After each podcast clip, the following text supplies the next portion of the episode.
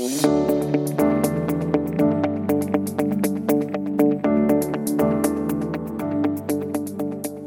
to another episode of Investing Compass.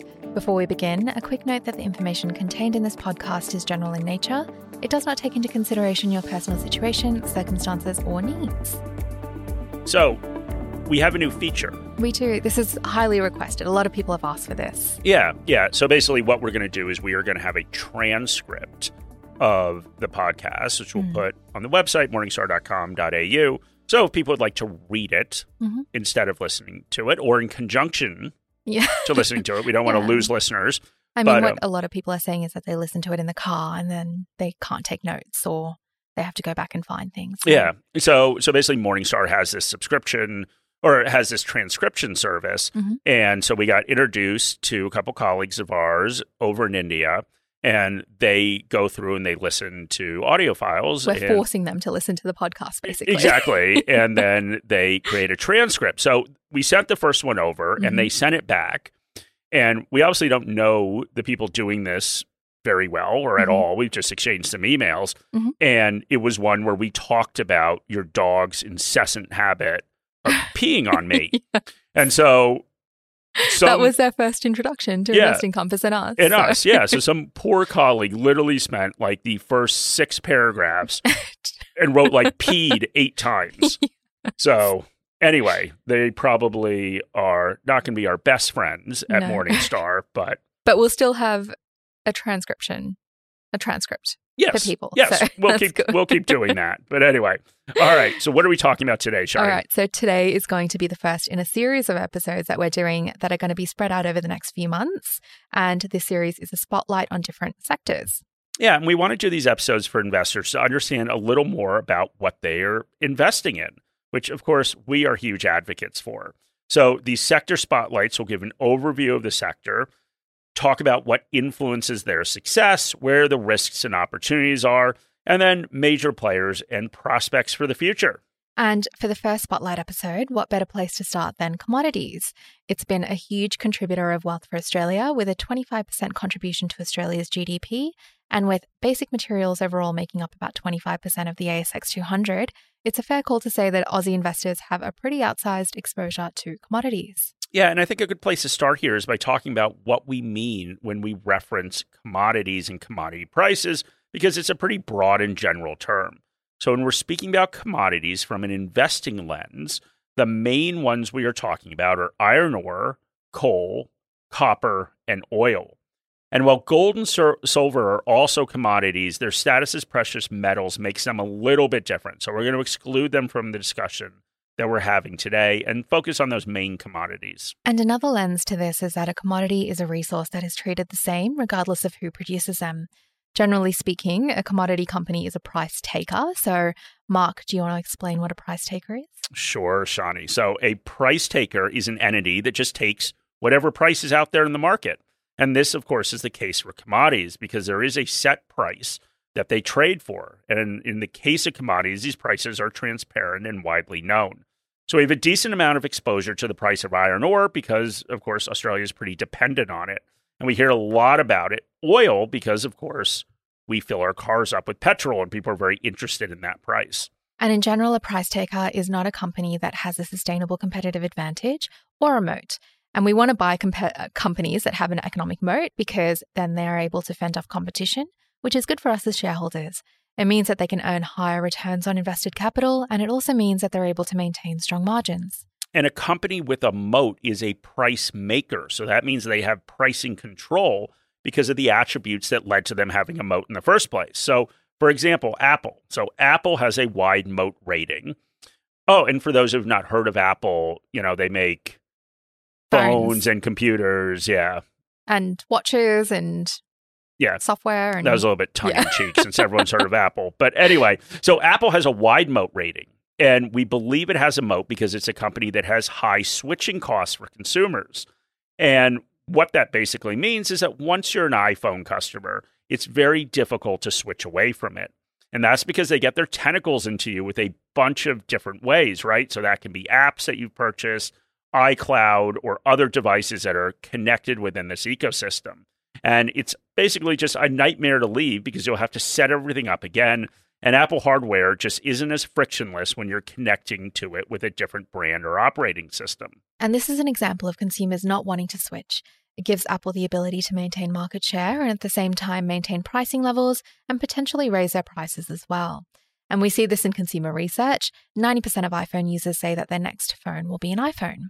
And when we look at commodities, it is the opposite. We have no idea, and frankly, we don't care which company produces the commodities we use. The very nature of it being a commodity means we don't care who you buy it from. Exactly, Shani. In the example of oil, do I really care if it was ExxonMobil or Woodside or Chevron that produced that oil? Of course I don't because it's the same product. But there are a couple of factors you can look at that differentiate a more successful commodities business from the others, and it mainly has to do with margins or cost advantage. To explain this a little further, let's use an example. So, from a production perspective, we can look at Saudi Arabia. Saudi Arabia is blessed with large pools of oil that are relatively close to the surface.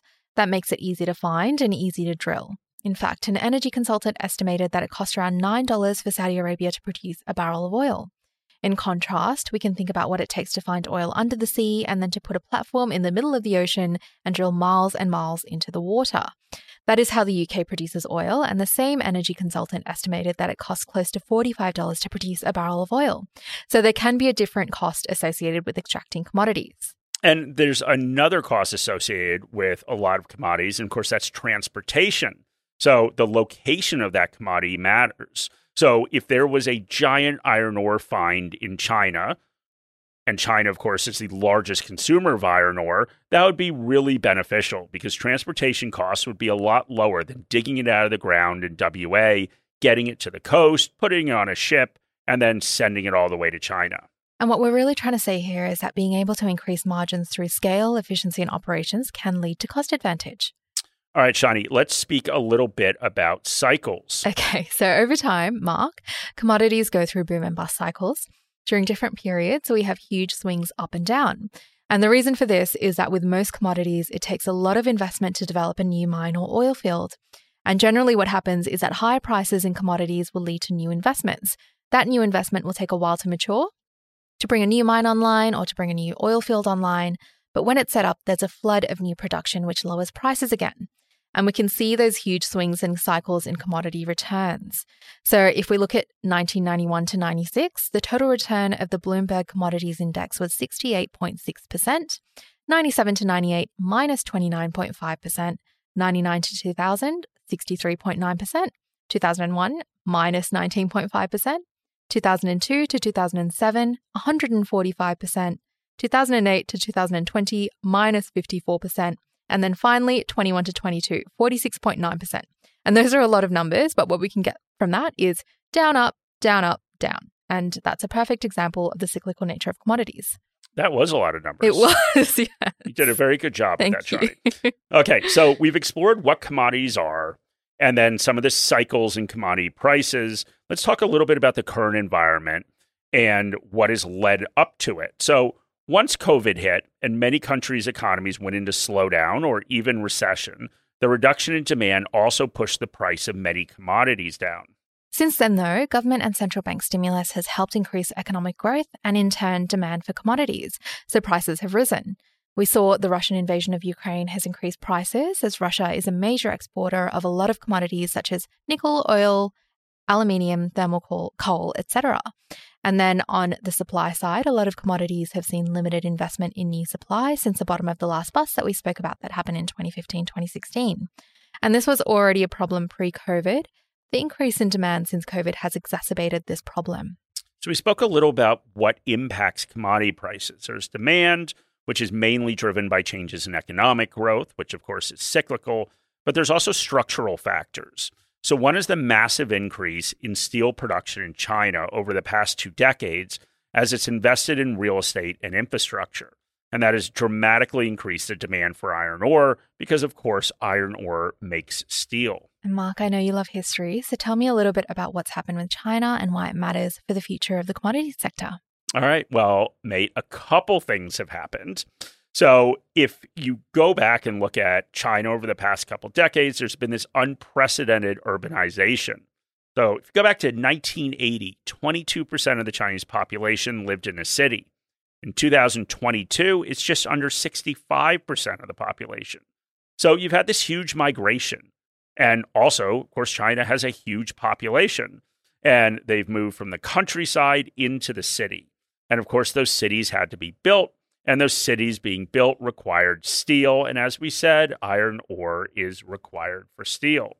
So we've had all this urbanization in China, which is slowing and almost stopping at this point, given that huge swing, basically that 45% of the population shifting from rural to urban. The other part of this is infrastructure to support a growing population and a population shifting into cities. And just to keep the economy going, there has to be heavy infrastructure spending. But at this point, on a per capita basis, China has reached Western levels. So while there still will be development of infrastructure, there isn't going to be this huge cyclical catch up that we've seen in China continue. So this is another factor that we need to consider. So, Shani, as we start to see that demand pull back, what's it going to do to iron ore prices? Well, logically, prices are going to pull back because there's less demand. But the other thing we need to look at is what's going on with inflation. During COVID, we saw, particularly with oil, a huge fall in demand and then, of course, price. We've seen that bounce back as economies have come out of COVID. And of course, we've also seen inflation increase. And commodities are used as a hedge for inflation. They are, Mark. So commodities become hugely popular in inflationary environments, and higher commodities prices drive inflation as well. So we've actually seen this pretty recently when we saw inflation numbers reported here in Australia. But a lot of this has been driven by petrol prices going up, increases in the cost to build almost anything, amongst other things. And we can see that a lot of people use commodities as an inflation hedge when we look at a Vanguard study. The research has shown that over the last decade, commodities rose 7 to 9% for every 1% of unexpected inflation. And when we say unexpected inflation, we mean the difference between projected and then realized inflation. And we've seen commodity prices come down since February, and that's because of expected inflation. The market's fear is that central banks move global economies into recession, and commodities do perform poorly during recessions. And this is because they are cyclical, as we said before. And if you look at different companies and industries, cyclical industries follow the economic cycle. They'll do well when the economy is doing well, but they do poorly when the economy is doing poorly. If we look at what this means, a lot of the basic materials commodities are inputs into construction, and construction is pretty cyclical in itself. You have investments into new buildings, new houses, etc. when the economy is doing well and people are comfortable spending and borrowing money. And then these projects get taken offline when the economy is doing poorly or they get delayed until better conditions. And this, of course, impacts commodities. Morningstar Investor is built for investors by investors. It provides independent research and data on over 40,000 securities, tools to build and maintain an investment portfolio, and investor education resources to support you, regardless of where you are in your investing journey. Explore opportunities with our monthly global best ideas Explore our ETF model portfolios, plan better with two years of dividend forecasts for ASX listed stocks, and stay informed with independent thought leadership.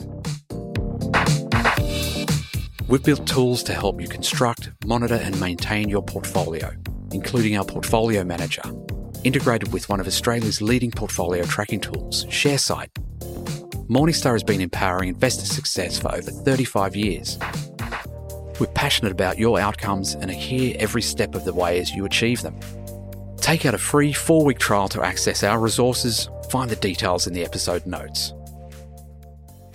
Okay, so Shani, what does this mean for us as investors? So, as investors, there are a few questions we should look at when we're looking at commodity prices, and we can take those questions from the scenario we just outlined. So, the first is Has inflation peaked? Then, will increases in interest rates drive the economy into a recession? And lastly, will there be further supply shocks, such as the war in Ukraine or some new event in the perpetually unstable Middle East? We go back to the 1970s. The oil embargo was a supply shock that drove up prices and inflation. And one of the things, of course, that's contributing to the commodity prices at the moment is the war in Ukraine, as we look at supply out of Europe and sanctions on Russia. How that impacts commodities is, of course, a larger question. So if the war is brought to a conclusion, in theory, that would open up new supply. And we'll briefly mention the Middle East here as well, just because it's such a large concentration of commodities, particularly oil, obviously, and it will impact the supply of oil to the rest of the world if there's any instability. Adding complexity to this is ESG considerations. Regardless of how you feel about ESG and whether it has a place in your portfolio, it's important that we acknowledge that it is impacting the commodities sector. What has happened is that a lot of banks and lenders are refusing to lend to coal and oil companies for new investments. And this is important for investors because as a commodity producer, you are depleting your reserves as you continue production. New supply doesn't just continue to magically appear in a mine as you continue to operate them. And so it's important for these companies to continue to invest in exploration and developing new mines to keep that supply coming. But this hasn't been feasible for a lot of commodity producers creating tighter conditions for those commodities. Exactly, Mark. It's very expensive to develop a new mine, and if you're unable to source capital to open one, this may throw off this boom and bust cycle. Coal has done very well from a price perspective, but there's not a lot of companies developing new coal mines because there's issues with financing. And this, of course, has a knock on effect because if there is less coal, then the demand for other substitutes will pick up.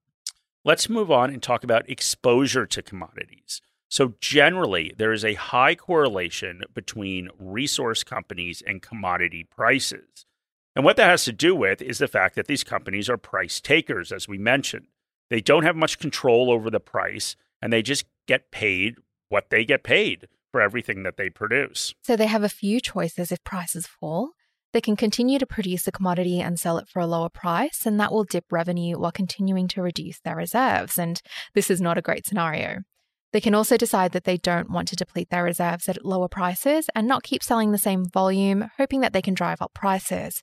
And we've seen this a lot with OPEC, the Organization of Petroleum Exporting Countries, as Mark likes to call them, the oil cartel. That's basically their strategy, and they are releasing and constraining supply depending on what happens in those different cycles.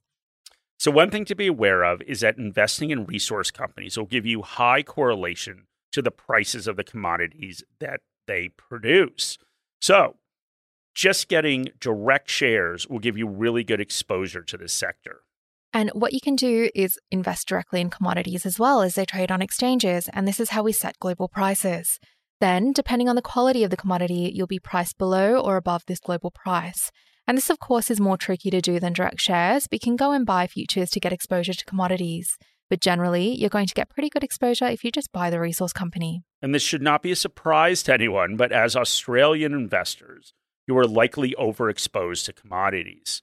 If you're like the average Aussie and you put a disproportionate amount of your money into the Aussie market or invest in an index product, you'll have a large allocation to commodities.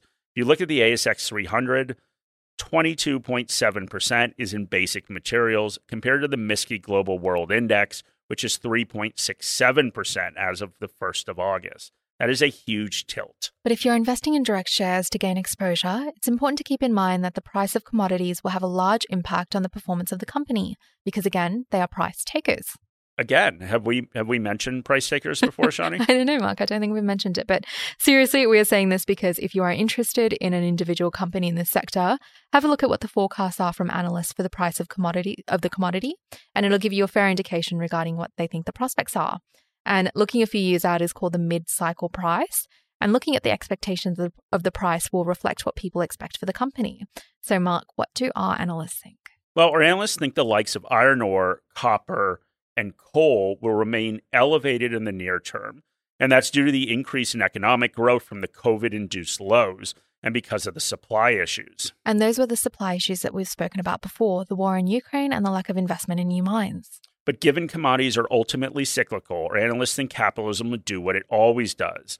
And in this case, that is increasing supply and or reducing demand to balance markets. And prices will return to our mid-cycle estimates in around 2025, 2026.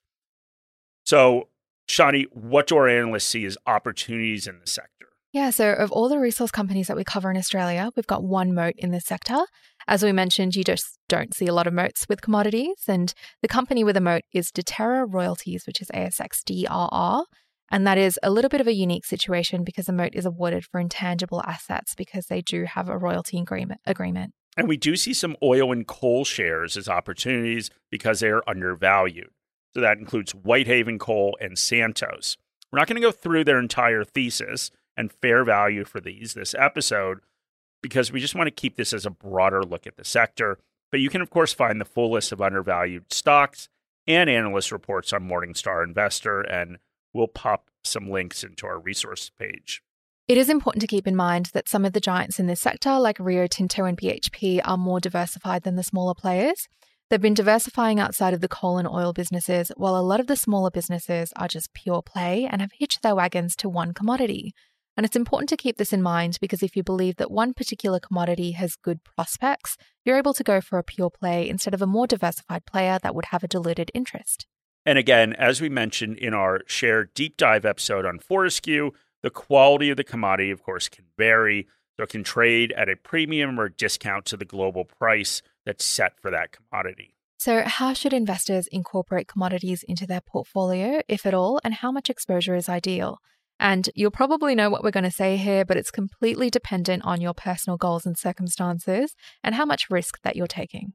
Yeah, and it's likely that most of the people in Australia that listen to this podcast would have an outsized weighting to commodities just because of the concentration to Aussie shares that most of us have in our portfolios, and especially anybody who is an index investor.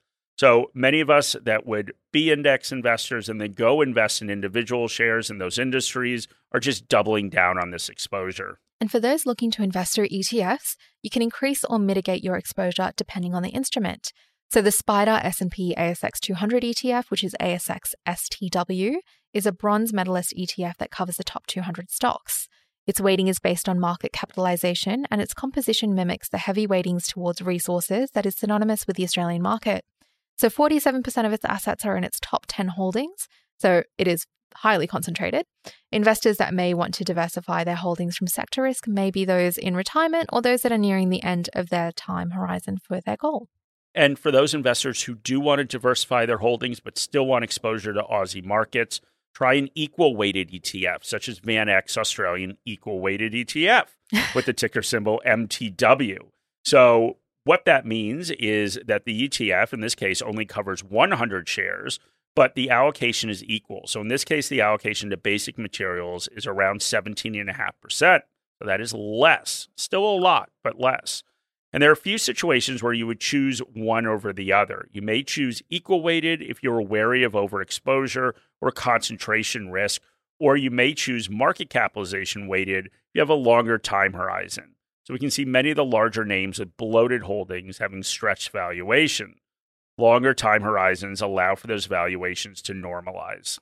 And as an investor, just remember the cyclical nature of commodities. During a boom cycle and with rising prices, you can see the share price perform really well. During these surges in price, that increase will flow right to the bottom line as extra profits, which means that while some of the cash will be invested in expanding production, a lot of it can just get returned to shareholders. And that is when we see those giant special dividends, which we got at the end of the last calendar year. But just remember the opposite can happen as well when we move into one of the bust cycles. That is when we can see the share price dip, when those special dividends go away, and perhaps regular dividends get cut. Something to keep in mind as an investor because while everything can be fine across the entire cycle, investors can get burned if they buy after the good times because they expect them to continue, but then get spooked when prices fall and sell. That is the worst of all possible worlds because you are playing the cyclicality of the industry in a way that means you miss the upside but get all of the downside. All right, well, that was our first sector spotlight. That was our first sector spotlight, and wow, we said commodities a lot. we did. Um, but anyway, you've made it. You've listened to us say commodities a lot.